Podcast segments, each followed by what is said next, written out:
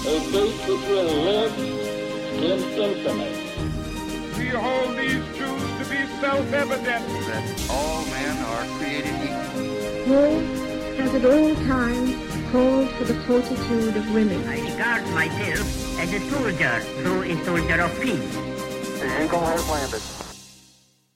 Welcome to the Today in History podcast, where you learn about an event that occurred today, April 24th, from history. Today's episode is titled, Library of Congress Established.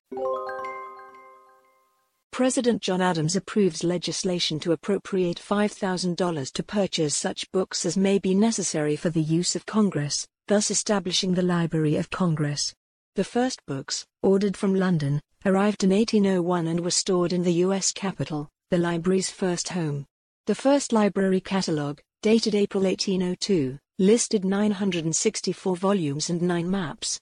Twelve years later, the British Army invaded the city of Washington and burned the Capitol, including the then 3,000 volume Library of Congress. Former President Thomas Jefferson, who advocated the expansion of the library during his two terms in office, responded to the loss by selling his personal library, the largest and finest in the country, to Congress to recommence the library.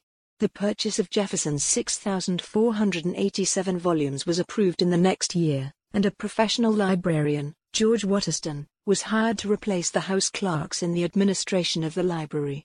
In 1851, a second major fire at the library destroyed about two thirds of its 55,000 volumes, including two thirds of the Thomas Jefferson Library.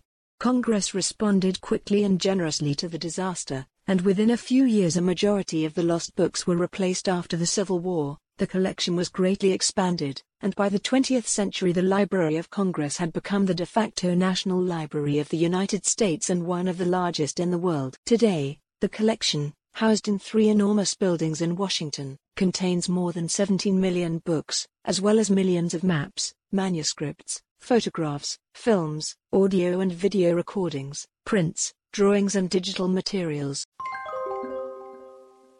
Today's historic event is provided by History.com.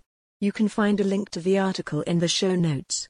Help support the podcast by rating us on your favorite podcatcher, or support it on Patreon by visiting patreon.com slash autopod. Thanks, and tune in tomorrow for an all-new episode of Today in History.